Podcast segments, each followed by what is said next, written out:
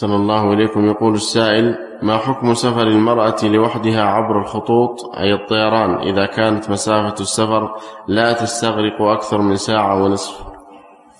الرسول صلى الله عليه وسلم قال لا يحل لامرأة أن تسافر مسيرة يومين يعني للراحلة. مسيرة يومين قدروها بثمانين كيلو مرحلتين كل مرحلة أربعون كيلو في اليوم.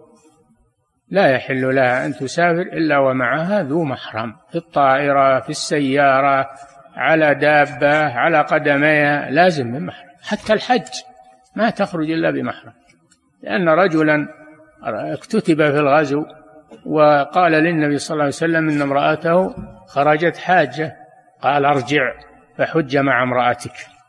أرجعه من الغزو يحج مع امرأته. يجي من يقول أن الطيارة ما تحتاج محرم إن كذا إن إذا صارت مع جماعة ما تحتاج محرم الرسول عمم هذا ما استثنى شيئا. في كل زمان وفي كل مكان وفي كل الأحوال. لابد من المحرم.